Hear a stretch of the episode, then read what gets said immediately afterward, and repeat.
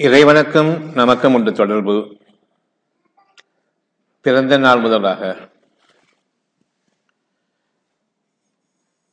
எந்த நேரமும் நம்முடைய உயிர் மூச்சாகத்தான் அவனுடைய வார்த்தைகளை நாம்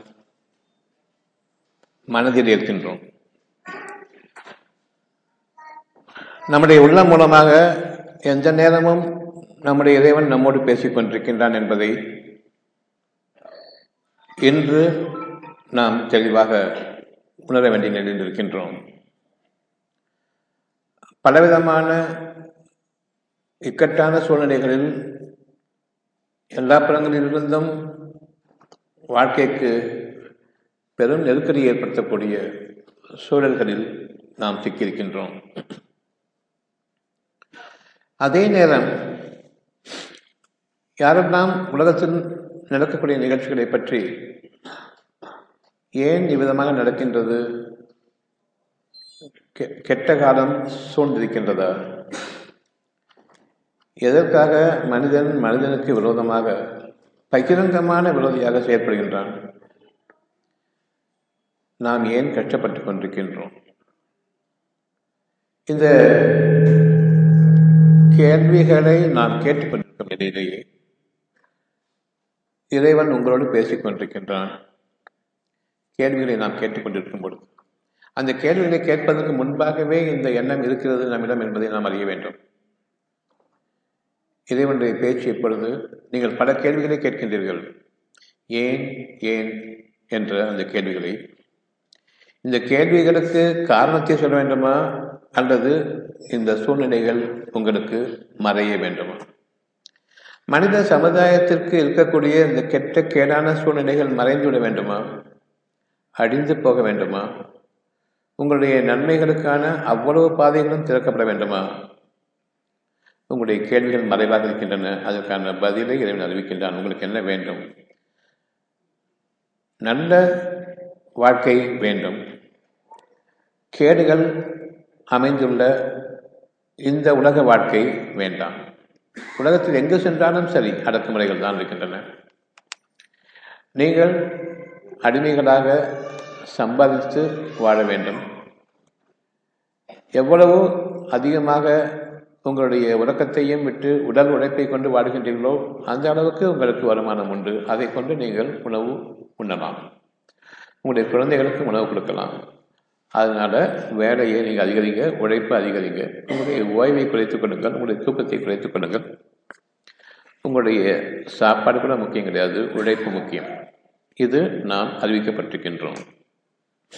உழைத்துக் கொண்டிருக்கும் நிலையில் உங்களுக்கு களைப்பு ஏற்படுகிறது. உங்களுக்கு ஓய்வு தேவைப்படுகின்றது. இந்த உழைப்பும் களைப்பும் ஒரு புறம் இருக்க ஓய்வும் சுகமும் இன்னொரு புறம் இருக்கின்றது. உங்களுடைய இறைவன் உங்களை கேட்கின்றான் உங்களுக்கு என்ன வேண்டும் என்று. ஓய்வும் சுகமும் உள்ள வாழ்க்கை வேண்டுமா? களைப்பு தீண்டாத வாழ்க்கை வேண்டுமா? பிறருக்கு அடிமையாக இருந்து உழைக்க தேவையில்லாத வாழ்க்கை வேண்டுமா? வீதிகளில் சென்று நான் வேலை செல்லக்கூடிய என் உழை பிழைப்புக்காக உணவுக்காக அந்த வாழ்க்கை வேண்டுமா? அல்லது வீடுகளில் உங்களுடைய உணவு நிரப்பமாக அமைய வேண்டும் என்ற அந்த வாழ்க்கை வேண்டுமா? எது வேண்டும்? ஒவ்வொரு மூச்சிலும் இறைவன் நமக்கு சுகமான வாழ்க்கைக்குரிய அந்த தேவையை இலக்காக ஆக்கி எது வேண்டும் என்று கேட்கின்றான். இப்பொழுது நாம் அனைவரும் உட்கார்ந்திருக்கின்றோம். இறைவன் கேட்டுக்கொண்டிருக்கின்றான் உங்களிடம். கவலையில்லாத வாழ்க்கை வேண்டுமா என்று. நம்முடைய பதில் என்ன? அவ்வளவுதான் அவனுக்கு தேவை. ஆனால் அதை மறந்துவிட்டு நான் என்ன செய்ய போகின்றேன் என்ன செய்யலாம் என்னென்ன வகைகளில் பணம் சம்பாதிக்கலாம் என்ற அந்த ஒரு எண்ணத்தை தவிர வேறு எதுவும் கிடையாது. அதே நேரம் இறைவனும் கேட்டுக்கொண்டிருக்கின்றான் நான் உங்களுக்கு அருளாக திரட்டுமா? நீங்கள் பொருளாக வாங்க விரும்புகின்றீர்களா? உங்களுடைய உழைப்பை கொண்டு. இறுதியாக நான் வேண்டுமா வேண்டாமா என்ற கேள்வி கேட்கின்றான். எதனையுமே காதில் வாங்கிக் கொள்வதில்லை. காரணம் இறைவன் நம்மோடு இருக்கின்றான் என்ற அந்த ஒரு எண்ணம் இருந்த போதிலும் நாம் மறதியில் ஆகிவிடுகின்றோம் கடுமையான துன்பம் ஏற்படும் பொழுது மனிதர்களுடைய உதவி நீ இல்லை என்று ஆகும் பொழுது மட்டும்தான் இறைவனே என்று திரும்புகின்றோம் நம்முடைய மனதின் பக்கம் முதலில். அப்பொழுது இறைவனுடைய ஞாபகம் வருகிறது. இறைவன் என்னோடு இருக்கின்றான் என்ற ஞாபகம் இருக்கின்றது. நான் என் தலையை கவிழ்ந்து கொண்டு துக்கத்தில் அடவும் செய்கின்றேன் இறைவனே என்று கூப்பிடுகின்றேன். எங்கு கூப்பிடுகின்றேன் என்பதையும் கவனியுங்கள். உங்களுடைய உள்ளத்தின் பக்கம் திரும்புகின்றீர்கள். உங்களுடைய புறப்பார்வைகள் அவ்வளவும் மங்கி போய்விட்டன. செவிப்புலன்களை கொண்டு எந்த வழியும் நான் தேர்வதற்கில்லை இனி. என்னுடைய கஷ்டங்களும் நீங்க வேண்டும். எந்த மனிதனையும் நான் நம்பி இனி என்னுடைய வாழ்க்கை நடத்த முடியாது. அவ்வளவு பேரும் என்னை விட்டு விலகுகின்றார்கள். நான் உதவி தேடி செல்லும் பொழுது இவர்களை உறவுகள் என்று எண்ணிக்கொண்டிருந்தேன் இவர்கள் என்னை பாதுகாப்பார்கள் என்று எண்ணிக்கொண்டிருந்தேன். அவ்வளவும் பொய் என்று தெரிகிறது. இப்பொழுது நான் உள்ளத்தில் புழங்குகின்றேன். என் கடவுளே இறைவனே தெய்வமே என்று கூப்பிடுகின்றேன். உள்ளத்தின் பக்கம் நான் திரும்புகின்றேன். இந்த சூழ்நிலையை இறைவன் ஏற்படுத்தியதற்கான காரணம் நான் உங்களுக்கு அருகாமையில் இருக்கின்றேன் என்பதை இப்பொழுது உணருங்கள். எப்பொழுது நீங்கள் என்னை தேடி வெளியில் செல்கின்றீர்களோ அப்பொழுதும் இறைவன் கேட்கின்றான் உங்களுடைய உள்ளத்தின் மூலமாக. உள்ளம்தான் இறைவனுடைய வாக்குகளை உங்களுடைய மனதிற்கு அறிவிக்கின்றது. நீங்கள் என்னை பார்த்திருக்கின்றீர்களா? இல்லை. நான் எங்கே இருக்கின்றேன் என்று தெரியுமா? தெரியாது. நான் எப்படிப்பட்டவன் என்று தெரியுமா? எப்படிப்பட்டவன் என்று தெரியும்? எப்படிப்பட்ட உருவம் என்று பார்த்திருக்கின்றீர்களா? இல்லை. அப்படியானால் நீங்கள் என்னை கற்பனை செய்கின்றீர்களா? அல்லது நான் இல்லை என்று கூறுகின்றீர்களா? ஒன்று கற்பனை செய்து நீங்கள் உங்களுடைய கற்பனைகளை தெய்வமாக ஆக்கிக்கொண்டீர்கள் அல்லது கற்பனையே பொய் என்று என்னை முற்றிலுமாக நிராகரித்துவிட்டு நாசிவாதிகளாக இருக்கின்றீர்கள். இவ்விதமாக நான் இல்லவே இல்லை என்று சொல்லக்கூடிய பகுதியிலும் வாழ்கின்றீர்கள். நான் இருக்கின்றேன் என்று தெரிந்து என்னை நீங்கள் கற்பனை செய்து கொண்டு உங்களுடைய மாயையில் வாழ்கின்றீர்கள். இந்த இரண்டுக்கும் இடையே நான் உங்களுக்கு அறிவிக்கின்றேன். இப்பொழுது உங்களுக்கு என்ன வேண்டும் என்று கேள்வி கேட்பது நான் தான். உங்களுக்கு கவலை வேண்டாம் என்று கூறிக்கொண்டிருப்பது நான் தான். எந்த சூழ்நிலையிலும் நீங்கள் கவலை கொள்ள வேண்டிய அவசியம் இல்லை என்று நான் உங்களுக்கு அறிவித்துக் கொண்டிருக்கின்றேன். கவனியுங்கள் யார் பேசுவது என்று கவனியுங்கள். நான் உங்களோடு இருக்கின்றேன். அப்படி என்றால் உணர்கின்றீர்களா? பார்க்கின்றீர்களா? என்று கேட்கின்றான். நிச்சயமாக பார்க்கவில்லை உணர்கின்றேன். இப்படி எதுன்னு கேட்டீங்கன்னா நீங்கள் இருக்கக்கூடிய இடம் எனக்கு தெரியுமா? நான் இருக்கக்கூடிய இடத்தை நீங்கள் கண்டுபிடிச்சிருவீங்களா மிஞ்சி மிஞ்சி போனால் எல்லா இடத்துலையும் இருப்பான்னு சொல்லுவீங்க. நான் எல்லா இடத்துலையும் இருக்கிறேன். ஒவ்வொரு பொருளும் இருக்கிறேன். அந்த ஒவ்வொரு பொருளும் அடியும் பொழுது நான் அடிந்து விட்டேன் என்று பொருளா? அது நான் அடியாதவன் என்று பொருளா? ஒவ்வொரு பொருளும் அடியும் சூரியனும் அடியும் சந்திரனும் அடியும் நான் அங்கிருக்கின்றேன் இங்கிருக்கிறேன் என்று கூறுகின்றீர்கள் அப்படியானால் அது அடியும் பொழுது நானும் அடிந்து விட்டேன் என்று பொருள். இறைவன் அடிவதற்குரியவனா அல்லது அவன் படைப்பாளன்?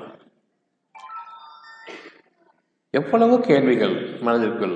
அந்த ஒவ்வொன்றுக்கும் சரியான பதிலை நான் அமைதியோடு கேட்கும் பொழுது பதிலையும் அவனை தருகின்றான். நிச்சயமாக இல்லை இல்லை இல்லை.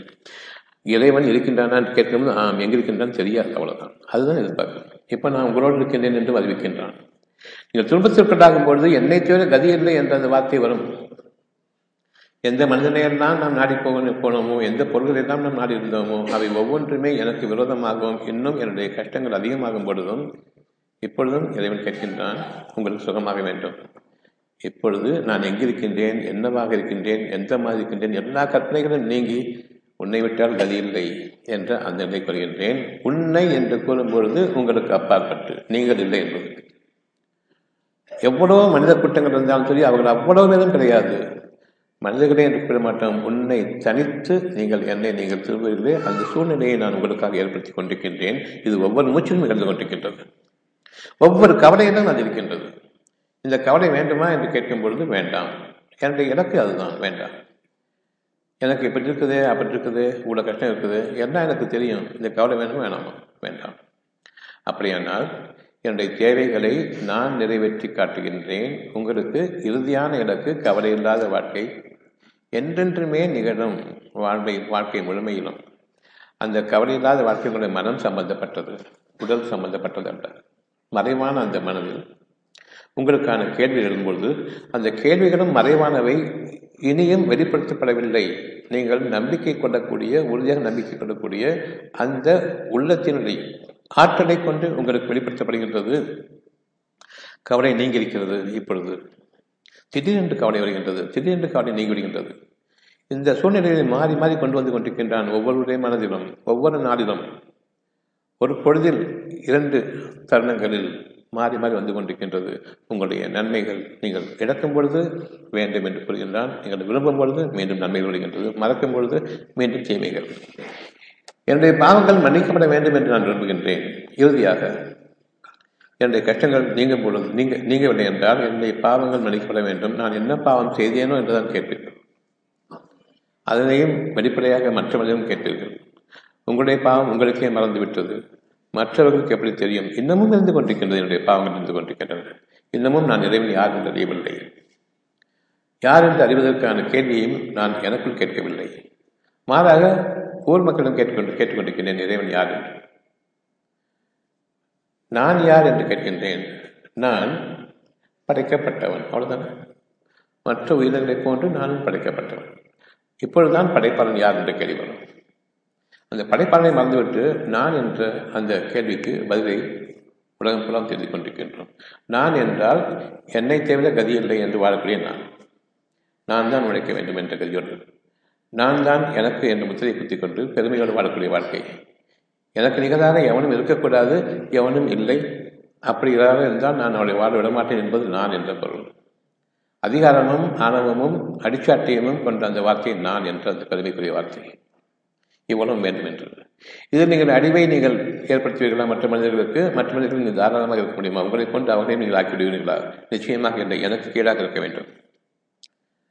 அந்த நான் என்ற அந்த அடிப்படையில் போக வேண்டும். பெருமையை நாம் முதலில் நீக்கிக் கொள்ள வேண்டும். நம்முடைய பிரார்த்தனைகள் அங்கீகரிக்கப்பட வேண்டும் என்பது உண்மையானால்.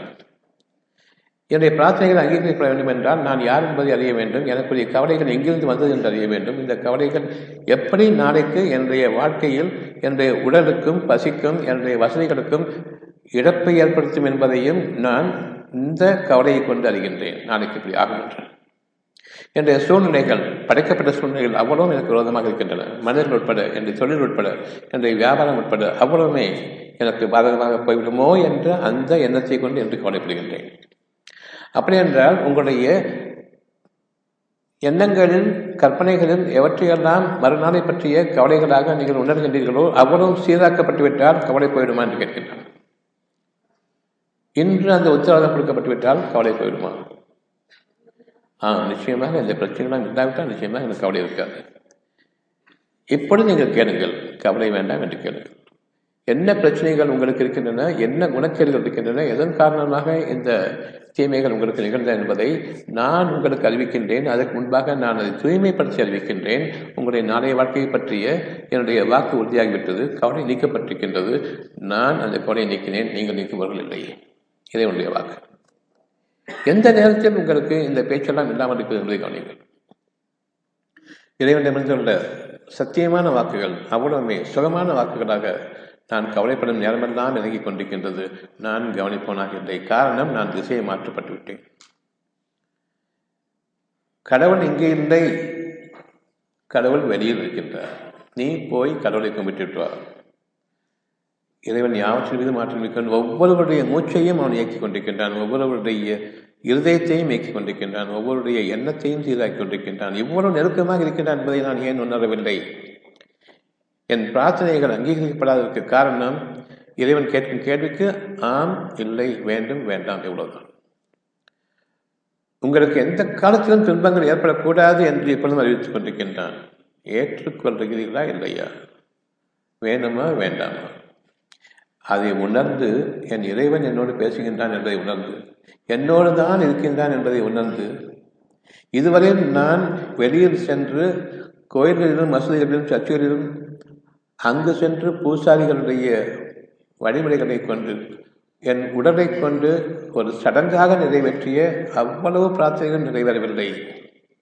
அதன் காரணமாகத்தான் இறை நம்பிக்கையை விட்டுவிட்டு இப்பொழுது மனிதர்கள் காட்டக்கூடிய வழிகளின் பக்கம் நான் சென்று கொண்டிருக்கின்றேன்.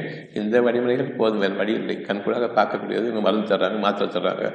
இவன் கடன் தர்றான். அந்த கடனால் தான் நீங்கள் சாக போறீங்கன்னு தெரியாது. இந்த மாத்திரைகளால் தான் சாக போறீங்கன்னு தெரியாது. தெரிஞ்சிருந்தால் வேறு வழி இல்லை. என்ன செய்யறதுன்னு தான் கேட்குறேன் கடவுளை நம்பி என்ன செய்ய முடியும்னு கேட்குறீங்க காரணம் இன்னும் நீங்கள் கடவுளை உள்ளத்தில் ஏற்றுக்கொள்ளவில்லை. வெளியில் நீங்கள் கற்பனை செய்தவைகளை கடவுள் என்றும் உள்ளம் ஒரு கோவில் என்பதை ஏற்றுக்கொள்ளாமல் நான் கட்டிய கட்டிடங்களுடைய அமைப்புகள் தான் கோவில்கள் சிற்பங்கள் தான் கோவில்கள் என்று எண்ணிக்கொண்டிருக்கின்றோம். என்ன என்ன அந்த எண்ணங்களை நாம் புகட்டப்பட்டிருக்கின்றோம். இதுதான் வாழ்க்கை என்று. இப்பொழுது கடவுளே இல்லை என்று ஆகிவிட்ட பிறகு வேறு என்னதான் உங்களுக்கு பாக்கி இருக்கிறது இறுதி முயற்சி கடவுளிடம் தான். அந்த இறைவனே இல்லை என்று ஆக்கிய பிறகு இங்கு எப்பொழுது இல்லையோ என்றென்றுமே நீங்கள் இறைவனை தேட முடியாது. இறைவன் என்பது உணர்வாகும். அது ஒரு மகா சக்தி என்பது உணர்வாகும். அந்த உணர்வை கற்பித்தவன் இறைவன் தான். இயற்கையை பல பேர் இதுதான் இறை சக்தி என்று கூறுவார்கள். அந்த இயற்கை அழிந்து கொண்டிருக்கின்றது. ஒரு மடம் வந்தால் இயற்கை அழிஞ்சு போயிடும். பூகம்பங்கள் வந்தால் இயற்கை அழிஞ்சு போயிடும். பூமியே தகர்ந்து போயிடும். பூமிக்கு மேலே இயற்கை ஏமாத்திரம் அழியக்கூடியவன் எப்படி இறைவனாக இருக்க முடியும்? அப்படி என்றால் இவற்றை படைத்தவன் யார்? இவற்றை அதிரச் செய்தவன் யார்? இவற்றை அடித்து காட்டுபவன் யார்? படைத்தவனும் அவன்தான் அடிப்பவனும் அவன்தான். நமக்கு சோதனைகளாக நம்முடைய உணர்வுக்கு உணர்வுட்டு உயிரட்டக்கூடியவர்களாக கூடியவைகளாக நிகழ்ச்சிகளை நம்மை சுற்றிலும் நிகழ்த்தி கொண்டிருக்கின்றான் வானங்களிலும் பூமியிலும் பெரும் சம்பவங்களாக. இவற்றை நாம் நம்முடைய மனதை கொண்டு பார்க்கின்றோம். ஏன் இப்படி நிகழ்கின்றது? இதை இயற்கையின் கோபம் இயற்கையின் சீற்றம் என்று கூறுவோம். இப்பொழுதும் உள்ளத்தில் கேள்வி இயற்கை யாருடைய கண்ட்ரோல் இருக்குது? இந்த இயற்கையை படைத்தவன் யார்? அப்போ இயற்கையை படைத்தவன் இறைவன் தான் என்ற அந்த எண்ணம் ஏற்படுகின்றது. அவன் தான் ஊட்டுகின்றான். யார் படைத்தான் அவன் தான் ஊட்டுகின்றான் அப்படின்னா இயற்கையின் சீற்றம்னா கடவுளின் சீற்றம்னா நிச்சயமாக இறைவனின் கோபம் அதுவும் தெரிகின்றது.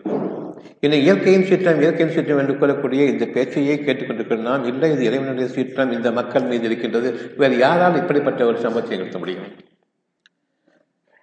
இறுதியில் அவர் கூறுவார்கள் கடவுள் விட்ட வழி என்று கூறுவார்கள். இயற்கை விட்ட வழி என்று கூற மாட்டார்கள். கடவுளுடைய சித்தம் அப்படிதான் இருக்குது என்ன செய்ய அப்படின்னு சொல்லுவாங்க. இயற்கையுடைய சித்தம்னு சொல்ல மாட்டாங்க. அவங்களுடைய வாய்கள் ஒரு பக்கம் பேசிக்கொண்டிருக்கின்றன உண்மை ஒரு பக்கம் இருக்கின்றது. அந்த உண்மை உணர்வும் செய்கின்றார்கள். ஆனால் அதனை மறைச்ச இருக்கின்றார்கள். காரணம் அதன் பக்கம் அவர்கள் திரும்பவே இல்லை. உணர்வு என்ற ஒன்று இருக்கின்றது. அது உள்ளத்திலிருந்து நமக்காக நம்முடைய மனதில் கற்பிக்கப்படுகின்றது இறைவனால் கற்பிக்கப்படுகின்றது. இந்த நிகழ்ச்சிகள் நிகழ வேண்டாம் என்றும் இறைவன் கூறுகின்றான். அப்படியென்றால் நிகழ்ச்சி நிகழ வேண்டாம் என்றால் நீங்கள் உங்களை சீர்திருத்திக் கொள்ளுங்கள். இறைவனுடைய கோபம் உங்கள் மீது இருக்கக்கூடாது என்று கூறுகின்றான்.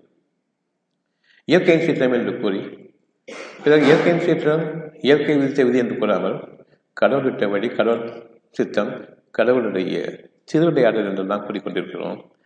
தெரிந்திருந்தும் பின்னர் இயற்கையின் பக்கம் திரும்புகின்றோம் பொருளின் பக்கம் திரும்புகின்றோம் மனிதன் பக்கம் திரும்புகின்றோம். பிறகு இவன் எனக்கு வினை வைத்து விட்டான் என்று தனித்தனியே ஒவ்வொரு முறையும் ஒவ்வொருவரையும் நாம் சந்தேகப்பட்டும். அவர்களை உள்ளுக்குள் விரோதித்துக் கொண்டு வாழ்ந்து கொண்டிருக்கின்றோம். இந்த வாழ்க்கை நமக்கு இன்று மாறுகின்றது. உங்களுடைய பாவ மன்னிப்பு பாவங்கள் நீங்க வேண்டும். இறைவனை பற்றிய எண்ணம் உங்களுக்கு உறுதிப்பட வேண்டும். அவன் உங்களோடு இருக்கின்றான். உங்களுடைய உள்ளத்தில் இருந்து உங்களுடைய மனதை கவனித்துக் கொண்டிருக்கின்றான். உங்களுக்கு அந்த மனதில் செவியேற்கும் தன்மையும் இருக்கின்றது. அந்த மனதில் பார்க்கக்கூடிய அகப்பார்வையும் இருக்கின்றது. மனம் படைக்கப்பட்டிருப்பது அகப்பார்வைக்காகவும் செவியேற்றலுக்காகவும் செவிப்புலனும் பார்வைப்புலனும் எங்கு அமைந்திருக்கின்றது? புலன்களோடு நீங்கள் உங்களுடைய எண்ணங்களை சீர்படுத்திக் கொள்ளுங்கள் நிலைப்படுத்திக் கொள்ளுங்கள். அந்த புலன்களோடு நீங்கள் திருப்தி கொண்ட நிலையில் அந்த உண்மையை ஏற்றுக்கொண்ட நிலையில் வாழுங்கள். இறைவன் உங்களோடு இருக்கின்றான். உங்களுடைய மனதை நீங்கள் கவனத்தோடு உள்ளத்தின் பக்கம் திருப்பி பழகுங்கள் கேள்விகளை அங்கிருந்து வரும்பொழுது கேளுங்கள். உங்களுக்கு என்ன வேண்டும் என்று அவன் அறிவிப்பதையும் அருளையும் நீங்கள் உங்களை செவிசார்த்து கேளுங்கள். அந்த மனம் அகப்பார்வை கொண்டதாக இருக்க வேண்டும். அகத்தினுடைய செவியை கொண்டதாக இருக்க வேண்டும். அகப்பார்வை மட்டும்தான் நாம் கேள்விப்பட்டிருக்கின்றோம் அகத்தில் செவியக்கும் தன்மையும் இருக்கின்றது. அதனையும் கேட்க வேண்டும். உணர்வுகள் உங்களுக்கு பல விஷயங்களை போட்டிக் கொண்டிருக்கின்றன. அதில் என்னை விட்டால் கதி இல்லை என்ற உணர்வு தான் மிக மிக மிக அதிகமாக உங்களுக்கு போட்டப்படுவது ஒவ்வொரு சூழ்நிலையிலும் என்னை விட்டால் கதி இல்லை. ஆனால் நாமோ மனிதர்கள் எனக்கு உதவி செய்வார்கள் என்று சென்று சீரடைந்து பின்னர் குற்றீரம் குறையரமாக ஆன பிறகு இப்பொழுது கடவுளை உன்னைத்தவர் கதி இல்லை என்று கூறுகின்றோம்.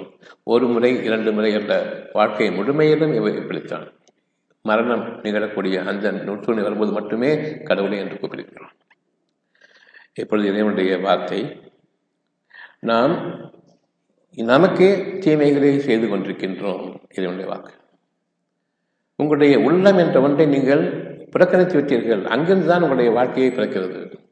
மனதில் ஒரு எண்ணம் உணர்வு இல்லாமல் ஒரு சின்ன செய்கை கூட நமக்கு கிடையாது. அந்த மனதில் உங்களுடைய அறிவும் உங்களுடைய மக்கள் உலகத்தின் வாழ்வையும் இங்கு பதிவாகி இருக்கின்றன. மக்கள் கற்பிக்கப்பட்டதையும் மக்களால் நமக்கு கொடுக்கப்பட்டதையும் அறிவாக கொடுக்கப்பட்டதையும் மனிதர்கள் சமுதாயத்தில் நாம் பார்ப்பதையும் கேள்விப்பட்டதையும் நான் மனித சமுதாயத்தில் ஒரு அங்கத்தினராக இருந்து இவர்களுடைய வாழ்க்கையில் இவர்களோடு சேர்ந்து நானும் துன்பப்பட்ட அனுபவங்கள் இருக்கின்றன. என்னுடைய துன்பங்களை என்னால் நீக்கிக் கொள்ள முடியாது என்று மனிதர்கள் சொல்லும் பொழுது இன்னும் கற்றலுக்குள்ளாக இருக்கின்றேன். இப்பொழுதும் அந்த நிலைதான். நம்ம மற்றும் எந்த துன்பமும் அகரவில்லை மனதில் கவலையும் பழகிவிட்டது. துன்பங்களும் பழகிவிட்டன. இனி இது மிகுதியானால் தவிர இறைவனை நாம் நம்ப மாட்டோம் உணர மாட்டோம். அவனுடைய பேச்சை கேட்பதற்கு வழியிடமாகிவிடும் ஒவ்வொருவருக்கும் துன்பம் அதிகமாக கொண்டிருப்பதற்கு காரணம் இறைவனுடைய பேச்சை கேட்பதற்கு இன்னமும் நாம் தயாராக இல்லை. மனிதர்களை நம்பி வாழ்ந்து கொண்டிருக்கின்றோம். மனிதர்கள் கடவுள்கள் இல்லை. மனிதர்கள் அழிந்து கொண்டிருப்பவர்கள். ஒவ்வொருவரும் இறப்பை நோக்கி சென்று கொண்டிருக்கின்றார்கள். ஒவ்வொருவரும் துன்பத்தில் வாழ்ந்து கொண்டிருக்கின்றார்கள். எவ்வொருவரும் அவருடைய மனதின் துக்கத்திலிருந்தோ கவலையிலிருந்தோ பயத்திலிருந்தோ விடுபட்டார்கள் இல்லை எந்த நேரத்தில் எப்பொழுது மனதை என்ன தாக்கும் என்று தெரியாது. நினைத்து பார்க்க பயமாக இருக்கின்றது. போகக்கூடிய அரசியல் சூழ்நிலையாக இருந்தாலும் சரி எதுவாக இருந்தாலும் சரி. இப்பொழுது என் கேட்கின்றான் உங்களுடைய அதிபதி யார் என்று? உங்களுக்காக உணவளிப்போன் யார் என்று? உங்களுக்காக வாழ்வழிப்போன் யார் என்று? நீங்கள் சிறு குழந்தையாக இருந்தபோது உங்களுக்கு பாலூட்டியவன் யார் என்று கேட்கின்றான். அந்த பாலை கொண்டு வந்தது யார் என்று கேட்கின்றான்.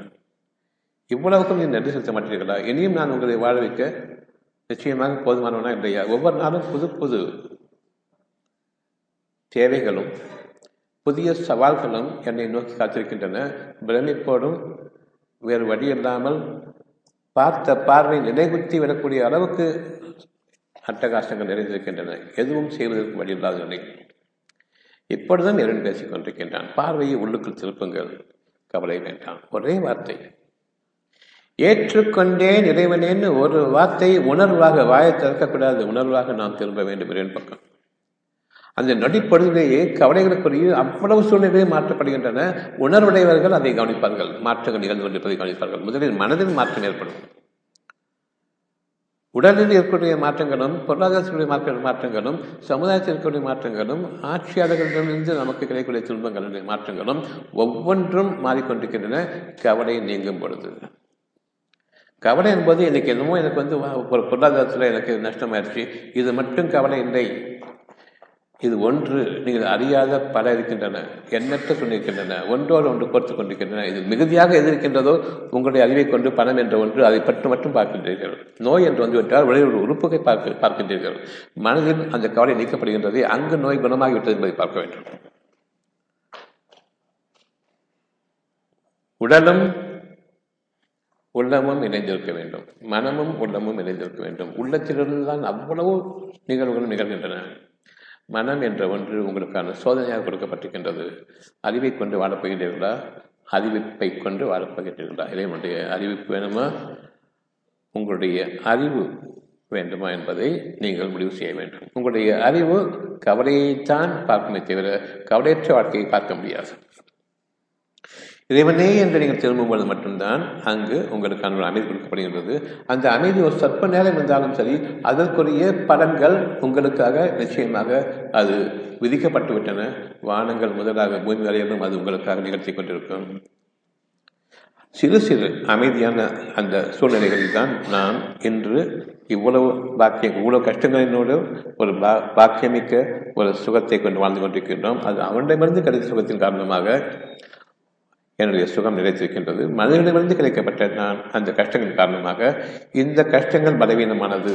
இறைவனுடைய சுகம் என்ற அந்த ஒரு தன்மைக்கு முன்பாக. இறைவனிடமிருந்து கிடைக்கக்கூடிய ஒரு விஷயமும் மனிதர்களிடமிருந்து நமக்கு வந்த ஒரு சில கஷ்டங்களும் துன்பங்களும் அந்த நன்மைக்கு முன்பாக இறைவனுடைய ஆற்றுக்கு முன்பாக இவை அனைத்துமே தவிடுபடியாகும் என்பதை அறிந்து கொள்ளுங்கள். இறைவன் மகாசக்தி என்பது உங்களுடைய எண்ணமாக இருக்குமானார்கள் உங்களுடைய உள்ளத்தில் நிகழ்கிறது வானங்களிலும் பூமியிலும் உங்களுக்கு சாதகமான பாதகமான சம்பவங்கள். என் அறிவை நம்பும் பொழுது பாதகமான சம்பவங்கள்.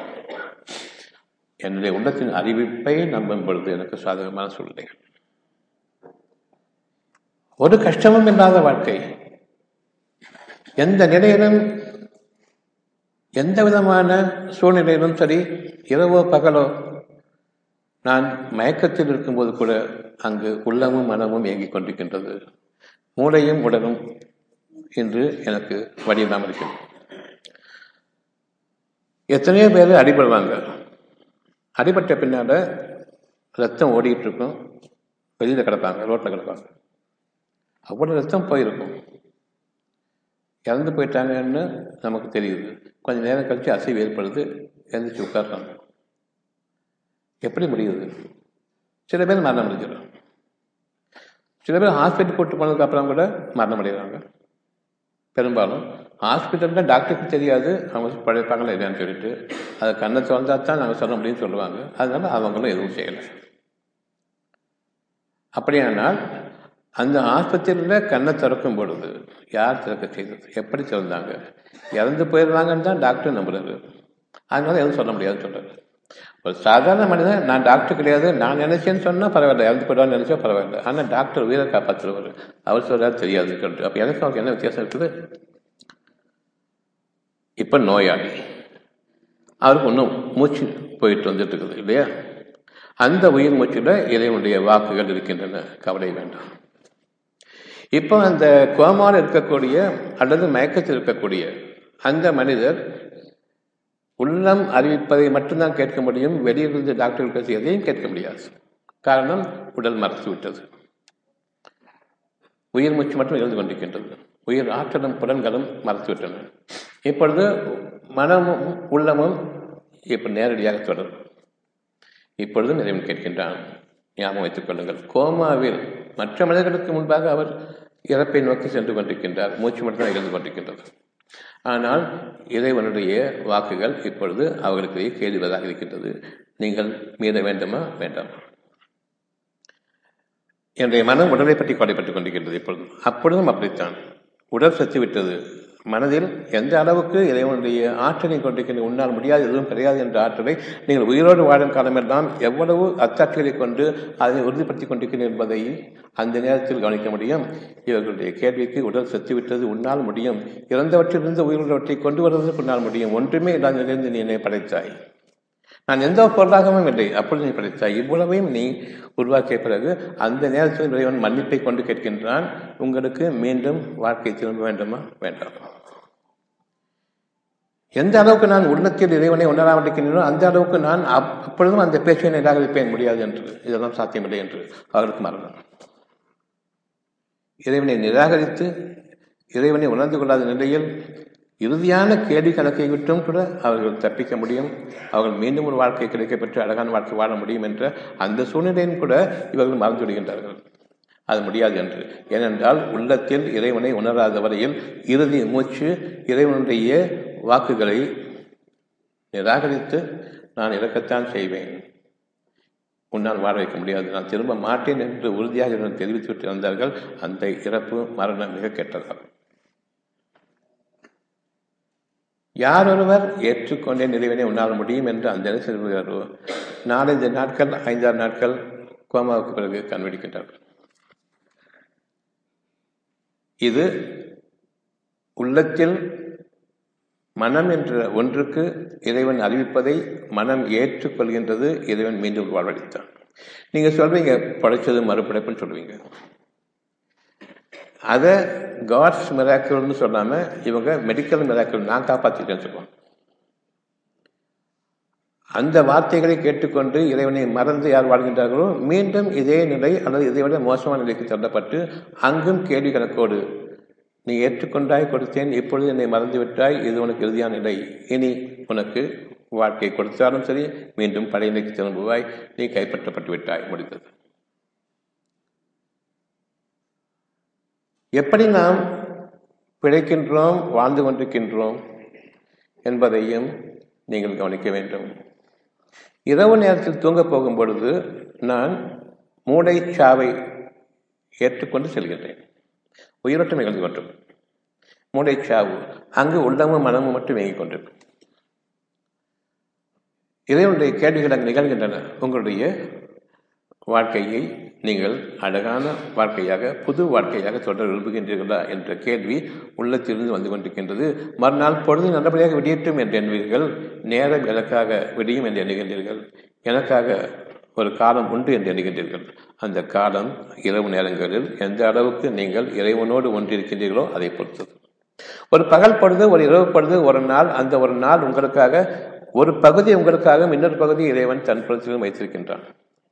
பகல் நேரம் உங்களுக்காக. நீங்கள் வாழ்ந்து பாருங்கள். படிக்கணும் சாப்பிடணும் கவலைகளோடு இருக்கணும் முயற்சிகளோடு இருக்கணும் கலைப்போடு தான் இருக்கணும் உழைப்பு தான் முக்கியம். இப்பொழுது என்னுடைய நேரம் வருகின்றது. தூக்கம்தான் முக்கியம்.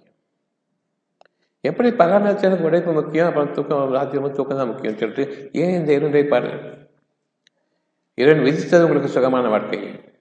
நாம் ஏற்றுக்கொண்டதோ உடைப்பும் கதைப்பும் கொண்டு கஷ்டமான வாழ்க்கையை ஊருக்கு காட்ட வேண்டும். அதுதான் எனக்கு சிறப்பான வாழ்க்கை என்றும் அவர்கள் ஆக எவ்வளவு கடுமையான உழைப்பாளி இவர் என்று ஒரு வார்த்தை கொடுவதன் காரணமாக அந்த வார்த்தைக்காக அந்த புகழார்த்தத்துக்காக நான் தேடிக்கொண்ட கேடு. இப்போ உங்களுக்கு ஒரு வெங்காயம் கூட வாங்க முடியாது நிலைமை உங்களுக்கு என்ன உழைச்சி என்ன பண்ண போறீங்க எவ்வளோ பணம் வச்சு என்ன பண்ண போறீங்க இன்னும் அந்த விவசாய பலன்களை குறைத்து விட்டார் மற்ற விளைச்சல்களையும் உங்களுடைய விவசாயத்தினுடைய பலன்களை குறைத்து உங்களை சோதித்தால் உங்களுடைய என்ன அப்பொழுது இறைவனை என்று திரும்புவீர்கள் இறைவனை என்று யாரையும் கூப்பிட மாற்றீர்கள் உள்ளத்தில் திரும்புவீர்கள் இறைவனை என்று ஒவ்வொரு அந்த இரவு நேரத்தில் நீங்கள் தனித்து தனிமைப்படுத்தப்பட்டவர்கள் பகல் நேரத்தில் கூட்டாக வாழ்வார்கள் பகல் நேரத்தில் எல்லாரும் சேர்ந்து கூட்டு பிரார்த்தனை இரவு வந்து தனித்து பிரார்த்தனை. அந்த தனித்து செய்யக்கூடிய பிரார்த்தனை காரணமாகத்தான் நாம் வாழ்ந்து கொண்டிருக்கமே தவிர அந்த பிரார்த்தனை என்ன என்பதை அறிந்து கொள்ளுங்கள். இறைவன் கூறுவதை நான் கேட்டுக்கொள்கிறேன் அவ்வளவுதான். எனக்கு இதை கொடு என்று ஒரு காலம் அந்த பிரார்த்தனை கேட்பது செல்லாது. எது உங்களுக்கு வேண்டும் என்பதை இறைவன் அறிவிக்கின்றான். அறிவித்த பிறகுதான் மனதிற்கு எனக்கு தேவை என்று நான் உணர்கின்றேன். இப்பொழுது நான் இறைவன் பக்கம் திரும்புகின்றேன். வேண்டும் என்று. இதை கொடு என்று கேட்பது தப்பு. இறைவன் உங்களுக்கு பணம் வேண்டுமா என்று கேட்க மாட்டான். உங்களுக்கு சுகம் வேண்டுமா என்று கேட்பான். மனதிற்கான சுகம் என்ன? கவலையோ பயமோ துக்கமோ தீண்டாத ஒரு வாழ்க்கையை மனதிற்கான சுகம். உங்களுடைய பாவங்கள் மன்னிக்கப்பட்டால் தவிர நான் தான் வாழ வேண்டும் என்ற அந்த பாவம் தான். நீங்கள் வாழ்விக்கப்பட்டுக் கொண்டிருக்கிறீர்கள் இறைவன் இனியும் வாழ வைப்பான் என்ற அந்த எண்ணம் கொள்ளாத வரையில் நம்முடைய பாவங்கள் என்றென்றுமே மன்னிக்கப்பட்டதாக இல்லை. எவ்வளவு கெஞ்சினாலும் கதிர்னாலும் நிச்சயமாக துன்பங்கள் நீங்க போவதில்லை துயரங்கள் நீங்க போவதில்லை. இறுதியாக ஏன் இறைவன் என்னை படைத்தான் என்று கேட்பீர்கள்? இறைவன் உங்களுக்கு வழிகாட்டுவதற்காக படைத்தான். நீங்களோ இறைவனை விட்டும் புறமுதுகு காட்டி புறக்கண்கள் பார்க்கக்கூடிய அலங்காரங்களின் பக்கம் இந்த உலகத்தினுடைய அற்ப சுகங்களின் பக்கம் நீங்கள் உங்களுடைய வாழ்க்கையை அமைத்துக் கொண்டீர்கள். உங்களுடைய வாழ்க்கையை பற்றி நான் கூறுகின்றான் என்னை மறந்த நிலையில் நீங்கள் செய்யக்கூடிய ஒவ்வொரு காரியமும் கெட்டது. நீங்கள் அனுபவிக்கக்கூடிய ஒவ்வொரு சுகமும் இச்சைகளின் அடிப்படையிலானது அற்ப சுகங்களின் அடிப்படையிலானது. நீங்கள் கூறுவீர்கள் சிற்றின்பங்கள் என்று. அவ்வளவுதான். இந்த வார்த்தையை கற்பித்ததும் நான் தான். சிற்றின்பங்களுக்காக வேண்டி நிலைத்திருக்கக்கூடிய அழகான உங்களுடைய வாழ்க்கையை சுகமாக வாழக்கூடிய வாழ்க்கையை போகங்களை நீக்கி சுகமான வாழ்க்கையில் வாழுங்கள். சுகமும் உங்களுக்கு விருத்தியாகும் விசாலமாகும் அழகாகும். எந்த மனிதருக்கும் நீங்கள் கீழ்ப்படிந்து நடக்க வேண்டிய அவசியம் இல்லை எனக்கு நீங்கள் கீழ்ப்பட்டு நடந்தார் உங்களுடைய உள்ளத்தில் இருந்து உங்களுடைய இறைவனுடைய தூதர்கள் வானவர் தூதர்கள் உங்களுடைய மனதில் எந்த நேரமும் இதை செய்து அறிவித்துக் கொண்டிருக்கின்றார்கள். இப்பொழுதும் கூட நல்ல செய்தி இல்லாமல் எந்த உள்ளமும் இல்லை எந்த மனமும் இல்லை. அவ்வளவு நெருக்கமாக உங்களுடைய இறைவன் உங்களோடு இருக்கும் பொழுது இன்னும் என்ன கவலை இருக்க முடியும்? ஏன் முகத்தில் சோகம் இருக்கிறது? பிரளயங்கள் நிகழட்டும் கொடுமையான ஆட்சியாளர்கள் இருக்கட்டும். இறைவன் அதற்கு மேலான. உங்களுடைய உள்ளத்தோடு இணைந்து உங்களை ஆட்சி புரிந்து கொண்டிருக்கின்றான். வேறு யாரும் அந்த அளவுக்கு நெருங்க முடியாது. உங்களுடைய உயிருக்கும் நெருக்கமாக உங்களுடைய இறைவன் உங்களை கவனித்துக் கொண்டிருக்கின்றான். ஒன்றை மட்டும் மனதில் வைத்துக் கொள்வோம் எந்த நேரமும் கவலை வேண்டாம் கவலை வேண்டாம் கவலை வேண்டாம் உங்களை பாவம் மன்னிக்கப்படட்டும். நான் என்ற அடிப்படையை கொண்டு என்னை மறந்து உங்களை எனக்கு இணையாக ஆக்கிக் கொண்டு உள்ளத்திலும் உங்களையே அமைத்துக் கொண்டு பெருமைக்குரியவர்களாக நீங்கள் வாழ்ந்து விடாதீர்கள். அங்கு இருக்கிறது நம்முடைய கேடுகளினுடைய அனைத்து ஆரம்பங்களும் முடிவடையும் உங்கள் மீது நடனம் கொண்டவர்களாக நீங்கள் வாடுங்கள்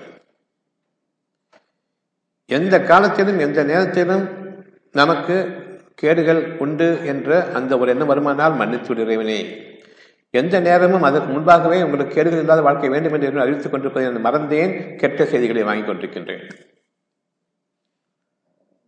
கஷ்டமாக இருக்கிறதே என்று கூறுவதற்கு முன்பாகவே சுகமாக வேண்டும் என்ற அந்த செய்தி கொடுத்திருக்கின்றது. அவ்வளவு இருக்கும் கெட்ட வார்த்தையை பேசுகிறாது என்று. கஷ்டம் துன்பம்ங்கிற வார்த்தை பேசாதே. அதுக்கு முன்னாடி என்னுடைய வாக்கு இருக்கின்றது.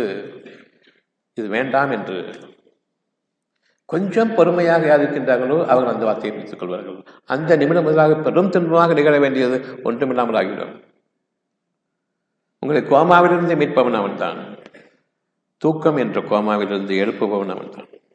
மூளைச்சாவு நாளைக்கு சயின்ஸ் அட்வான்ஸ் ஆகும். தொட்டு பார்த்தேன் உணர்ச்சி தெரியல. அவன் நல்லா தூங்கிட்டு இருக்கிறான்னு தெரியாம. அவனுக்கு மூளைச்சாவு உடனே தூக்கிட்டு போய் ஹாஸ்பிட்டல் போயிட்டு உடுப்பெல்லாம் காலி பண்ணிட்டோம் தூக்கி வெளியே போட்டு நிகழும். கோமால போனால் மூளைச்சாவு காரணம் வந்து தொட்டு பார்த்து இது பண்ண புரியல நாளைக்கு இன்னும் சயின்ஸ் அட்வான்ஸ் ஆகிட்டு கூப்பிட்டு பார்த்தேன் அவன் அசையில் மூளைச்சாவு தூக்கிட்டு உடனே போயிட்டு இப்போயே உறுப்பெல்லாம் மாற்றி விட்டு யாருக்கு வேறு எதாவது கொடுத்து மனசு சம்பாதிக்கிட்டு அந்த அனுப்பில் தான் போகும். ரொம்ப கவனமாக இருக்கணும். எந்த அளவுக்கு நீ போயிட்டீங்கன்னு சொல்லிட்டு. தூக்கத்தை இறந்து போயிடுறாங்க பல பேர் அந்த இறப்பதற்கு முன்பாக கேள்வி கணக்கு உண்டு. உள்ளமும் மனமும் உடல் நீக்கப்பட்டுவிடும். அந்த கேள்வி கணக்கில் அவர்களுடைய காலம் முடியக்கூடிய அந்த நாள் அந்த நேரம். உட்கார்ந்துருக்கிற ஒரு அதிர்ச்சியில் எனக்கு மூச்சு நின்றுச்சு சொல்லணும். அதே மாதிரி இரவுல கனவுல இவ்வளோ பெரிய அதிர்ச்சிகளாக நிகழும். அந்த நிகழ்வுகள்லையும் படார்னு எந்திரிச்சு உட்காருவோம். இருதயம் நின்று விடுவதற்கான உயிர் மூச்சு பிரிவதற்கான சாத்தியப்பு இருக்கா இல்லையா? தூக்கத்தை இறந்து போயிட்டாலும் நல்ல மரணம். அகால மரணம் தான் அகால வேலையில் நடக்கிற மரணம் தான் உணர்வோடு இருக்கும் பொழுது நாம் மன்னிக்க வேண்டும். தூக்கத்தில் இருக்கும் பொழுதும் இறைவனுடைய உணர்வுகளோடு அவன் பொருத்த பொருத்த பொருத்தத்திற்கு வாழ்ந்த அந்த திருப்தியோடு தூங்கும் பொழுது நிச்சயமாக நல்ல மரணமாக அது இருக்கும். என்ற போதிலும் இவ்விதமாக மரணம் நிகழ வேண்டும் என்று விரும்புங்கள். ஒருவருடைய மரணம் எப்படிப்பட்டது என்பதை தீர்மானிப்பவர்கள் நாம் அல்ல. அது இறைவனுக்கு மட்டும்தான் தெரியும். அது செத்ததுக்கு அப்புறம் பார்த்தேன் மூஞ்சி நல்லா இருந்துச்சு வெடிப்பாக இருந்துச்சு சிரிச்சுட்டு இருந்தார். இந்த கதையெல்லாம் வேண்டாம். இறக்கும் பொழுது இறைவனுடைய வாக்கு இருக்கின்றன. அத்தியாயம் எட்டு வசனம் ஐம்பது. அத்தியாயம் எட்டு வசனம் ஐம்பது. எந்த வானவர் தூதர்கள் உங்களுக்கு இப்பொழுதும் அறிவித்துக் கொண்டிருக்கின்றார்களோ உங்களுடைய உள்ளத்திலிருந்து உங்களுடைய மனதிற்கு சுகமான வாழ்க்கை வாடுங்கள் என்று அந்த மாணவர்கள் தான் உங்களுடைய உயிர்களை கைப்பற்றுபவர்கள் இறுதியாக அதுக்கு முன்பாக உங்களுடைய கவனம் போய்விடும். இப்பொழுது கேள்வி கணக்கு வாழ்க்கை முழுமைக்குமான கேள்வி கணக்கு அப்பொழுது நிகழும். ஒரு நொடிப்பொழுதுகள் நிகழும். ஒட்டுமொத்த வாழ்க்கை நூறு நூறு வயது வாழ்க்கையும் அந்த ஒரு நொடிப்பொழுது நிகழும். நாம் குற்றவாளிகள் தான் என்று நமக்கு தெளிவாக புரியும். ஒட்டுமொத்த வாழ்க்கையும் என்று நம் கண்முன்பாக இருக்கின்றது. அவ்வளவு தவறு செய்திருக்கணும் இறைவனை மறந்து இறைவனை மறுத்து அவன் கண்முன்பாகவே அவனை இழிவாக்கி என்னை புகழ்ந்து கொண்டு நான் வாழக்கூடிய வாழ்க்கை நிறைய இருக்கின்றது. அப்படி நான் வாழ்ந்த வாழ்க்கையை சுட்டிக்காட்டி உங்களுக்கான பனிஷ்மெண்ட் முகம் காட்ட முடியாது. முதுகலையும் அடித்து தாங்க முடியாது. சாதாரணமாக மனுஷங்க அடிக்கும்போது முகத்தில் அடிப்பாங்க குனிஞ்ச முதுகில் அடிப்பாங்க. இது இறக்கும் வரையிலும் கைப்பற்றப்படும் வரையிலும் இந்த துன்பம் நிகழும். இறைவன் என்று கதற முடியாது. உணர்ச்சிகள் மேலோங்கி இறுதியாக நாம் கைப்பற்றப்படுவோம். நீங்கள் செய்த விடைகளுக்காக அனுபவிங்கள் என்று. நான் என்ற அந்த கேட்டை கொண்டு வாழ்ந்து வினைக்காக இறைவன் இல்லை நான் தான் என்னை காப்பாற்றிக் கொள்ள வேண்டும். அப்படியான உங்களுக்காக தீர்ப்பு கூறப்பட்டு நாம் கைப்பற்றப்படுகின்றோம். இறந்த பிறகு எல்லாமே உலகமான அழிஞ்ச பிறகு ஒரு நாள் எல்லாத்தையும் கூட்டு வச்சு நன்மை தீமைகள் செஞ்சவங்களுக்கு வந்து நரகமும் சொர்க்கமும் அப்படி கிடையாது. உலகம் அடையும் நாள். நம்மளை பொறுத்த வரைக்கும் நம்ம என்னை கண்ணை மூடுறோமோ என் வானமும் பூமியும் என்னுடைய உலகம் போச்சு. மற்றவர்களுக்காக வாழ்ந்துட்டு இருந்த உலகம். அப்படி என்றால் நான் எப்பொழுது என்னுடைய உயிரை விட்டு பிரிகின்றேன்? என் உயிர் என்னை விட்டு எப்படி பிரிகின்றதோ? என் மனம் உள்ளத்தால் கைப்பற்றப்படுகின்றது. தீர்ப்பு கூறப்பட்டு. அந்த நாள் நான் கண்மூடக்கூடிய அந்த நாள் என்னுடைய தீர்ப்பு நாள். நரகமா சொர்க்கமா அந்த ஸ்பாட்லேயே முடிஞ்சு போயிடுது. இனி அந்த தீர்ப்பை யாராலும் மாற்ற முடியாது. அந்த நிமிடமே அந்த இந்த ஒளிப்பொழுதிலிருந்தே எனக்கு ஒன்று சொர்க்க வாழ்க்கை இருக்கிறது அது நரக வாழ்க்கை நான் போகின்றேன். கழித்து பொசுக்கக்கூடிய அந்த நரக வாழ்க்கை என்றென்றுமே முடிவராத வாழ்க்கை. இப்பொழுது நம்முடைய உள்ளத்தில் அச்சம் ஏற்படும். அந்த மரணிக்கும் தருவாயில் எந்த அளவுக்கு நாம் நம்மை பாதுகாத்துக் கொள்ள முடியும் என்று தெரியாது. என் இறைவனே இப்பொழுது இறைவனிடம் நீங்கள் கேளுங்கள். என்னை நீ கைப்பற்றுவதாயும் நீ என்னை பற்றி சமாதானம் அடைந்த கைப்பற்றிக் கொள்வாயாக. இந்த நொடிப்பொழுதுல சுகமான உணர்வோடு இறைவனுக்கு நன்றியோடு நான் இருக்கக்கூடிய நிலையில இந்த தான் இந்த இந்த தருணம் தான் நீ முக்கியமான தருணம். என்னோட எனர்ஜி இருக்கிற தருணம்? எதுன்னு அறிஞ்சா அடுத்த செகண்ட் எப்படி மாறுவேன்னு தெரியாது. இந்த செகண்டை கைப்பற்றிக்க. நீ என்னை பற்றி திருப்தி அடைந்த நிலையில் நிலையான வாழ்க்கைக்காக நரகம் சொர்க்கம் என்ற நிலையான வாழ்க்கைக்காக நான் சொல்கிறேன் இனி எனக்கு வாழ்க்கையில் மாற்றம் கிடையாது. நரகம் என்றால் முழுமையாக நரகம் சொர்க்கம் என்றால் அழகான சொர்க்கம் வாழ்க்கை. ஒவ்வொருவரும் தூங்கப் போவதற்கு முன்பாக டிவி கேளிக்கைகளில் ஈடுபட வேண்டாம். அந்த மரணம் நான் காலையில் எழுவேனா என்று தெரியாது. இறைவனே நீ என்னை கைப்பற்றுவதாய் நீ என்னை பற்றி திருத்திய பாவங்களை என்னை விட்டு நீக்கி மன்னித்து என் மீது அருளை கொண்டிருக்கும் நிலையில் கைப்பற்றிக் கொள்வாயாக. இது உங்களுடைய பிரார்த்தனையாக அமைய வேண்டும். அத்தியாயம் பன்னெண்டு வசனம் நூற்றி ஒன்று. அங்கு உங்களுக்கான பிரார்த்தனை அமைந்திருக்கின்றது. என்னை என் இறைவனே நீ கைப்பற்றுவதாயின் நீ என்னை பற்றி சமாதானம் அடைந்த நிலையில் கைப்பற்றிக் கொள்வாய் என் மீது கோபமான நிலையில் கைப்பற்றிக் கொள்ள வேண்டாம். பகல் நேரத்தில் தூங்கினாலும் சரி இரவு நேரத்தில் தூங்க போனாலும் சரி இந்த கேளிக்கைகளை விட்டு விலகிக் கொள்ளுங்கள். ஷைத்தான்களுடைய வழிமுறைகளை விட்டும் அதை பார்த்துக்கிட்டே தூங்கிடாதீங்க. அதை கேட்டுகிட்டே தூங்கிடாதீங்க. இருந்தபோதும் இறைவன் நம்மை மன்னித்து ஒவ்வொரு நாளும் எழுப்புகின்றான். எங்கள் இறைவனே குடும்பத்திற்கு அவ்வளவு பேருக்கு கேளுங்க. எங்கள் இறைவனே நீ என்னை கைப்பற்றுவதாய்.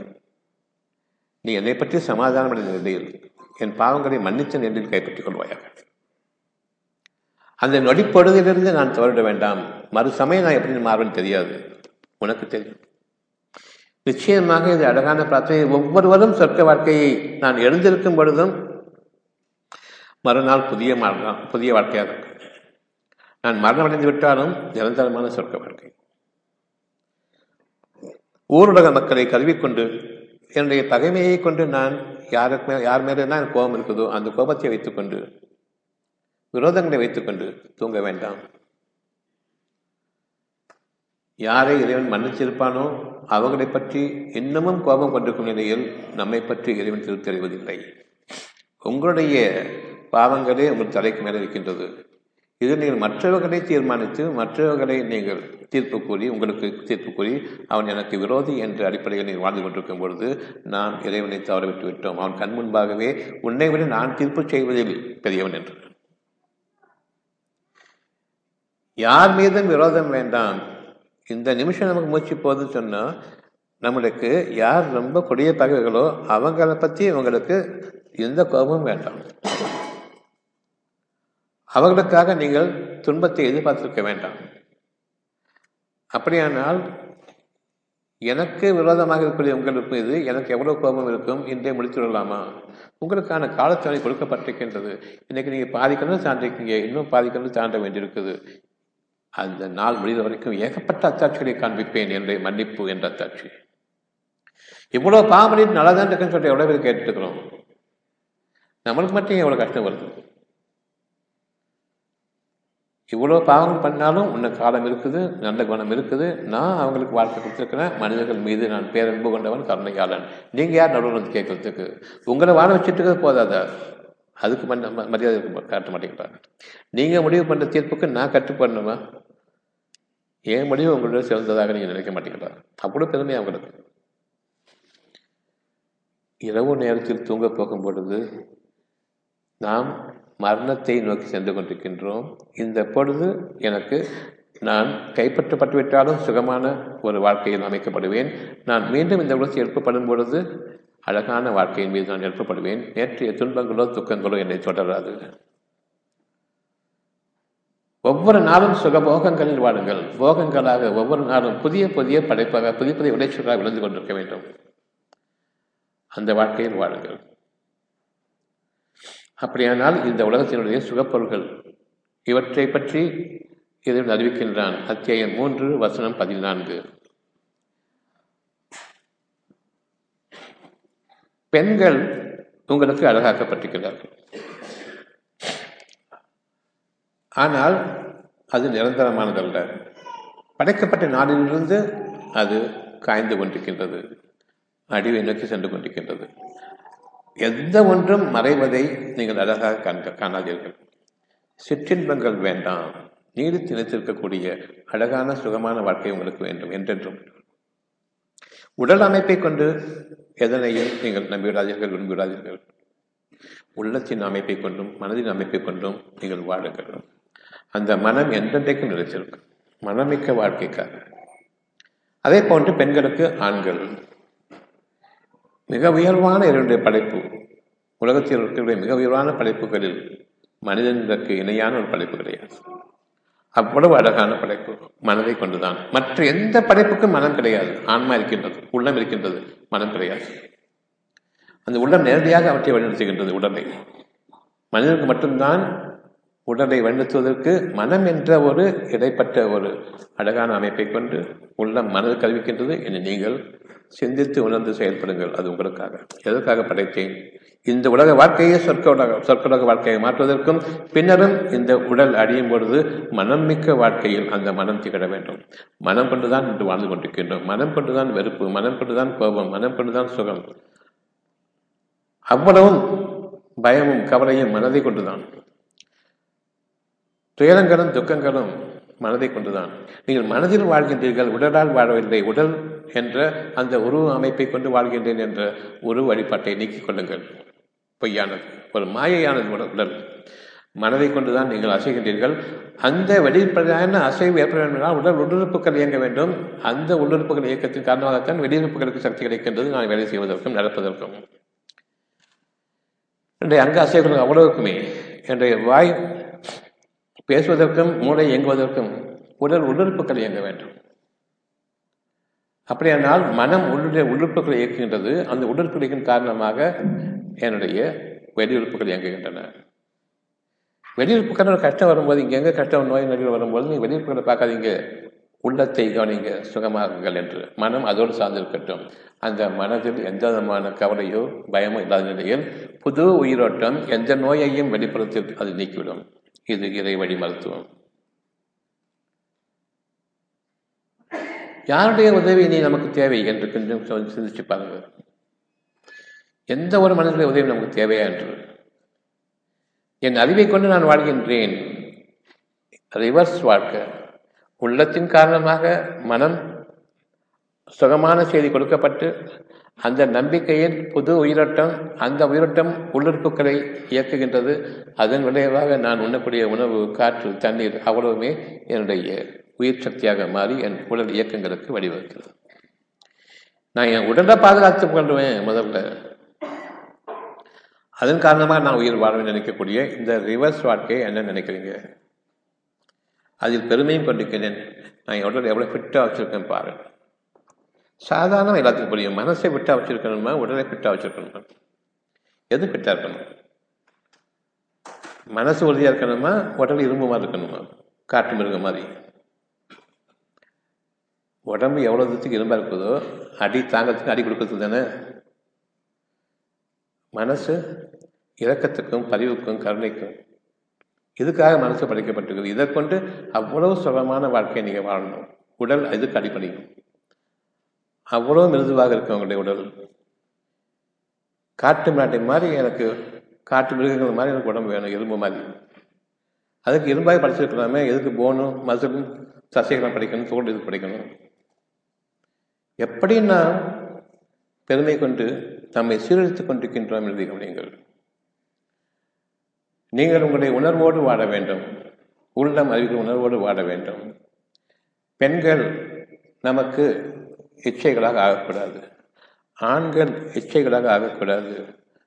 உங்களுடைய பணம் பொன்னும் வெள்ளியும் தங்கமும் இதன் மீது உங்களுக்கு ஆசைகள் உருவாக்கப்பட்டிருக்கின்றன. அவ்வளவும் கற்பிக்கப்பட்டவை. நிச்சயமாக இவற்றை கொண்டு உங்களுடைய தாகத்தை தணிக்க முடியாது பசியை நீக்கிக் கொள்ள முடியாது நோயை குணமாக்கிக் கொள்ள முடியாது. இவை மூன்றும் நீங்கினால் தவிர உங்களுக்கு வாழ்க்கை இல்லை.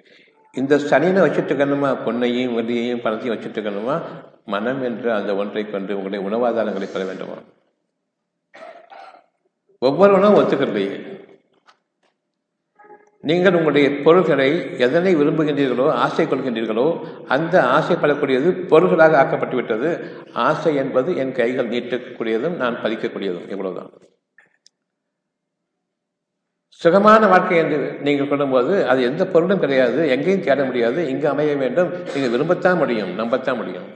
அந்த வாழ்க்கையில் உங்களுக்காக விளையக்கூடியது அவ்வளவு உங்களுக்கு நெருக்கமாக இருக்கும். கை நீட்டி பிடுங்கக்கூடிய அவசியம் தேவை அடுத்தவங்களுடைய சொத்தை பதிக்கக்கூடியது தேவை இன்னைக்கு நம்ம வாழ்ற வாழ்க்கையெல்லாம் எங்கே விரும்பி இருந்தாலும் அடுத்தவங்களுடைய சொத்தை பதிக்கிறது தான்.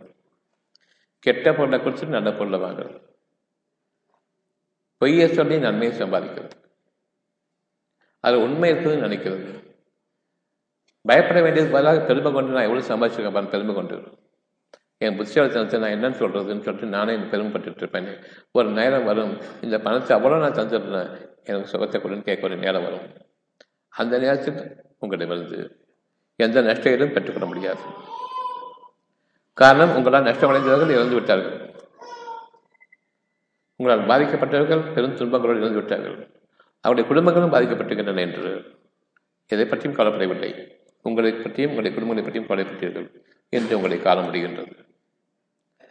உங்களுடைய வேதனைகள் ஆரம்பிக்கின்றன. எந்த ஒன்றும் உங்களை நீக்கப்பட முடியாது. அப்படிப்பட்ட ஒரு சூழ்நிலையில் உங்களுடைய வாழ்க்கை இப்பொழுது எந்த விதத்தில் அமையும் என்று எண்ணுகின்றீர்கள். உயர்ந்த ரக குதிரைகள். அடுத்தது மூன்று பதினாறு பிராண்டட் ஐட்டம்ஸ் எல்லாமே. குதிரைகள் தான் வாகனம் தானே எல்லா பிராண்டட் வாகனங்களும் உங்களுக்கு தேவையானது நினைக்கிறேன் தொட்டி அவ்வளோ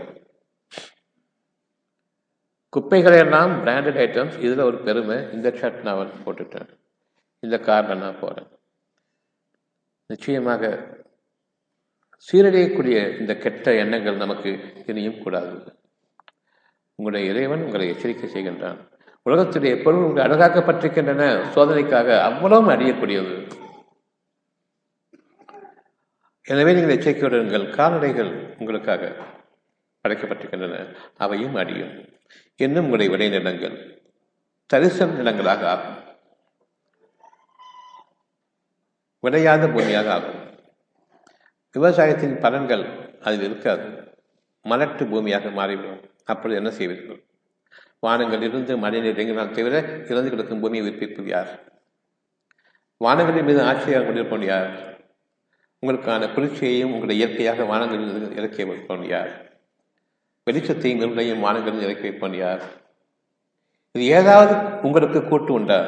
எப்படி காலையில் இருந்ததும் பெருமை கொள்கின்றீர்கள்? நான் தான் நான் தான் நான் தான் என்று.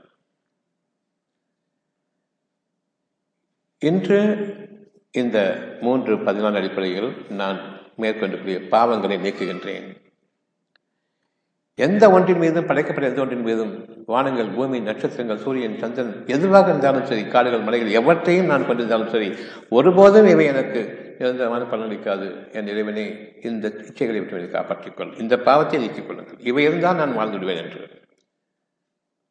அத்தியாயம் மூன்று பதினாலு கூறப்பட்டக்கூடிய இந்த விஷயங்களுக்கு அப்பால் இந்த உலகத்தில் நீங்கள் அடைய விரும்புவது என்ன? பெண்கள் ஆண்கள் பொன்னாலும் வெடியினாலும் தங்கத்தாலும் ஆன பெருங்குவியல்கள் உயர் ரக குதிரைகள் கால்நடைகள் விளைநிலங்கள் இதுக்கு மேலே ஏதாவது உங்களுக்கு தேவையா? அவ்வளவும் அடி அற்ப பொருள்கள். இறைவனிடம் இருப்பதோ மிக மிக அழகான அருட்கொலைகளாக இருக்கின்றன. நிச்சயமாக உள்ளத்தில் தங்குங்கள் அவனிடத்திலிருந்து அழகான தங்குமிடங்களுக்காக இருக்கின்றன. உங்களுக்கு உங்களுடைய குடும்பங்களுக்கு. இந்த பொருளை சம்பாதிக்கும் காலமெல்லாம் என் இறைவனை இவற்றின் தேவையற்றவர்களாக என்னை ஆக்கு. இந்த ஐந்து விஷயங்களும் பெண்கள் ஆண்கள் பொன்னாலும் வெளியினாலுமான பெருங்குவியல்கள் உயர் ரக குதிரைகள் கால்நடைகள் விளைநிலங்கள் இவற்றின் மீதுள்ள இச்சைகளை விட்டும் இதுதான் வாழ்க்கை இருக்கிறது என்ற அந்த தகாத எண்ணத்தை விட்டும் என்னையும் என் குடும்பத்தினரையும் பாதுகாத்துக்கொள் இவற்றை நீங்கள் மற்றவர்களுக்கு கொடுத்து உதவுங்கள். மற்றவர்களுக்கு தானமாகவும் தர்மமாகவும் கொடுத்து உதவுங்கள். ஏன் தர்மம் கொடுங்கன்னு சொன்னோம்னு சொன்னா நீங்க சம்பாதிச்சதெல்லாம் அதர்மமான பாதை. அதை நீங்கள் உங்கள் கண்முன்பாக பார்க்கின்றீர்கள் ஏழை மக்கள் இருக்கின்றார்கள் இவர்கள் பாதிக்கப்பட்டவர்கள் இந்த அதர்மமான பாதையில் பலர் சம்பாதித்து விட்டு சென்று விட்டார்கள் நான் யாரிடமிருந்து அதர்மமாக சம்பாதிச்சேனோ அந்த ஆள் யாரும் தெரியாது மறந்து போயிருக்கும். எங்க இருக்காங்களும் தெரியாது. ஆனால் கண் முன்பாக வேறு யாராலும் பாதிக்கப்பட்டவங்க இருக்காங்க. அவர்கள் தான் ஏழைகளாக இருக்கின்றார்கள். அவர்களுக்கு உங்களுடைய மனதில் இலக்கம் ஏற்பட்டால் கொடுங்கள். இப்பொழுது நான் என் இறைவனிடம் வியாபாரம் வைக்கின்றேன். நீங்க கொடுங்க இந்த பாவப்பட்ட பணத்தை கொடுங்க நான் உங்களுக்கு நன்மை தரும் அந்த பாவப்பட்ட பணத்தை நாம் சம்பாதிக்கிறது கொஞ்சம் குறைச்சிக்கணும். விளம்பரம் செய்து சம்பாதிக்க வேண்டாம். அங்கும் பெண்களை வைத்து சம்பாதிக்கின்றீர்கள் ஆண்களை வைத்து சம்பாதிக்கின்றீர்கள் மாடல்கள் என்ற அடிப்படையில். பொருள்களை கொண்டு சம்பாதிப்பதில்லை. எது அழகான அமைப்போ மிக அழகான அமைப்போ படைக்கப்பட்ட படங்கள் படைப்பிலேயே அந்த ஆணையும் பெண்ணையும் வச்சுத்தான் இங்கே விளம்பரங்கள் நடக்கின்றன. பொய்யான விளம்பரங்கள் மேக்கப் போட்டு நடக்கிற விளம்பரங்கள் நடக்கின்றன. நீங்கள் உங்களுடைய இறைவனை நம்புங்கள். என்றென்றும் குறைவில்லாத அழகான வாழ்க்கை அமைப்பான். விளம்பரங்களை பார்த்துவிட்டு நீங்களும் அது ஈடுபட வேண்டாம். இது நல்ல பொருள் என்று ஈடுபடலாம் எப்போ விளம்பரம் போட்டாலும் அப்பவே அது நாசமாக போனது என்று அறிந்து கொள்ளுங்கள். யாரொருவர் அன்றாட வாழ்க்கையில் வாழ்கின்றார்களோ அவர்களிடம் வாங்குவது உயிரோட்டம் உள்ளது. ஒரு காய்கறி வாங்குறது நீங்கள் டிபார்ட்மெண்ட் ஸ்டோர் போய் வாங்க போனா அங்கே பதினஞ்சு நாள் இருபது நாள் உள்ள பொருள் வச்சுருப்போம் ரோட்டில் தள்ளிக்கிட்டு வர்றாங்களே அவங்கள்ட்ட வாங்கினா வெளி காற்றுப்படும் வெளி வெளிச்சம் பட்டது. படங்கள்ல அங்கங்கே காய்ச்சி போயிருக்கும் சரிங்களா ஸ்மூத்தாக மெழுகு போட்டு வச்சிருக்கிற படம் வேணுமா அங்கங்கே கொஞ்சம் காய்ச்சி போயிருக்குமே அந்த படம் உள்ளத்தில் இருக்கிற அந்த படத்தினுடைய உள்புறத்தில் இருக்கக்கூடிய வெப்பம் வெளியேற வேண்டும் குளிர்ச்சிக்காக. அந்த வெளியேறும் போது அது மேலே ரெண்டு மூணு பொட்டு இருக்கும். காட்சி பண்ணும். வெப்பம் வெளியேறது காரணமாக அது நல்ல படம் அவர்கள் விற்கும் பொழுது இதை விற்றாதான் எனக்கு இன்னைக்கு வாழ்க்கைன்னு சொல்லிட்டு பயபக்தியோடு விற்பாங்க. உயிரோட்டம் அது இருக்குது. எப்பொழுதுமே வெளியில் வர்றவங்ககிட்ட வாங்கினே தவிர டிபார்ட்மெண்ட் ஸ்டோரில் போய் வாங்குறது வீண் பெருமை கிடையாதும் அதில் உங்களுக்கு நன்மை கிடையாது. இங்கு இவரை வாழ வைக்கின்றீர்கள் இந்த மனிதருடைய குடும்பத்தை வாழ வைக்கின்றீர்கள். அந்த மனிதர்களுக்கு சுகமான உணவு கிடைக்கின்றது. இந்த மனிதர்களிடம் பேசும் பொழுது வாங்கும் பொழுது நீங்க என்ன விலை கொடுத்து வாங்குவீங்களோ டிபார்ட்மெண்ட் ஸ்டோர்ல அதை விட கொஞ்சம் அதிகமா கொடுத்து வாங்குங்க இது தர்மம். அந்த குடும்பத்துக்கு செய்யக்கூடிய தர்மம். சுகமான அந்த உணவு உங்களுக்கு உயிரோட்டம் உள்ளது உங்களுடைய குடும்பத்திற்கும். நோய் நொடிகள் பற்றாது. இந்த வகையிலான வாழ்க்கையை நீங்கள் தேர்ந்தெடுங்கள். இவை அனைத்துமே உள்ளத்திலிருந்து வரக்கூடிய செய்தியை உணர்ந்து உங்களிடம் பேசிக்கொண்டிருக்கின்றன தவிர இது இந்த நேரத்திற்கு இறைவன் அறிவிக்கக்கூடியது உங்களுக்கு வந்து கொண்டிருக்கிற தவிர லேசான வாழ்க்கைக்காக. கஷ்டமே கிடையாது. பணம் என்ற ஒரு பெரும் கேடு என் குடும்பத்திற்கு சாபக்கேடு. எவ்வளோ பொருள் ஜாஸ்தியாக வச்சுருக்கேனோ அந்த அளவுக்கு சாபக்கேடு. தர்மமாக கொடுங்கள். யாரையேனும் ஏமாற்றி விட்டேன் என்ற ஒரு எண்ணம் இருக்குமானால் முதலில் அவர்களுக்கு கொடுங்கள். பிறகு தர்மம் செய்யலாம். இந்த வகையில் வாழும் பொழுது எந்த மனிதனுடைய உதவியும் தேவையில்லை. உங்களுடைய உள்ளத்தில் இறைவனுடைய வாக்குகள் எண்ணம் பண்ணும் பொழுது அந்த நிமிடமே அது உங்களுக்கு அந்த உருவாகி கொண்டிருப்பதை நீங்கள் அறிய வேண்டும். அத்தியாயம் பதினாறு வசனம் நாற்பது. அத்தியாயம் பதினாறு வசனம் நாற்பது. உங்களுடைய இறைவன் கூறுகின்றான். உங்களுடைய உள்ளத்திலிருந்து உங்களுடைய மனதிற்கு விதிக்கப்படக்கூடிய ஒரு அழகான செய்தி அந்த க்ஷணமே அது நிறைவேறிவிட்டது. நீங்கள் உண்மையாளர்களாக இருக்கிறார்கள். உங்களுடைய மனம் உள்ளத்தில் மட்டும் மட்டும் சார்ந்திருக்க வேண்டும். அந்த உள்ளத்திற்கு பயபக்தியோடு வாழ வேண்டும். ஆகுக என்ற மாற்றத்துடன் ஆகிவிட்டது. இனிமே ஆக வேண்டிய அவசியம் இல்லை. அந்த ஆகிவிட்டதற்கான அடையாளம் மனதிற்குரிய அமைதியும் நிம்மதியும் திருப்தியும் அடங்கும். பொருளாக பார்க்காதீர்கள். அது விளையும் உங்களுக்காக. உங்களிடம் இருக்கக்கூடிய பொருள்களுக்கு இப்படி என்ன வைத்திருக்கின்ற பதிவு அதற்கு உயிரோட்டம் உண்டு. அதை கொண்டு நீங்கள் உணவு அருந்தீர்கள் இப்பொழுது. இந்த நிமிடம் இதுவரையில் சாப்பிட்ட உணவு அல்ல இது வேறு உணவு. இறைவன் அதற்கு உயிரோட்டம் அளித்த உணவு. அந்த உணவை நீங்கள் சாப்பிடுங்க இப்பொழுது நீங்கள் சம்பாதிக்கக்கூடிய ஒவ்வொரு பொருளும் சுத்தமானதாக இருக்கும் பொய் கலக்காததாக இருக்கும் நயவஞ்சகம் இல்லாததாக இருக்கும். இந்த பொருள் கோடான கோடி இருந்தாலும் சரி அது உங்களுக்கும் உண்டு மற்றவர்களுக்கும் உண்டு என்ற அந்த பரந்த மனப்பன்மை இறைவன் கொடுப்பான். கஞ்சத்தனம் தீண்டாது இவ்விதமான வாழ்க்கையை நாம் என்று இறைவனிடம் ஒப்படைக்கின்றோம் என் இறைவனே இவற்றுக்கு நீ பொறுப்பேற்றுக்கொள். எவற்றையெல்லாம் நான் கேட்டுக்கொண்டேனோ இதற்கு நீ பொறுப்பேற்றுக்கொள் இறைவனே. நிச்சயமாக பொறுப்பேற்பவர்களில் நீயே அழகானவன் உண்மையாளன் நேர்த்தியாளன் மிகைத்தவன்.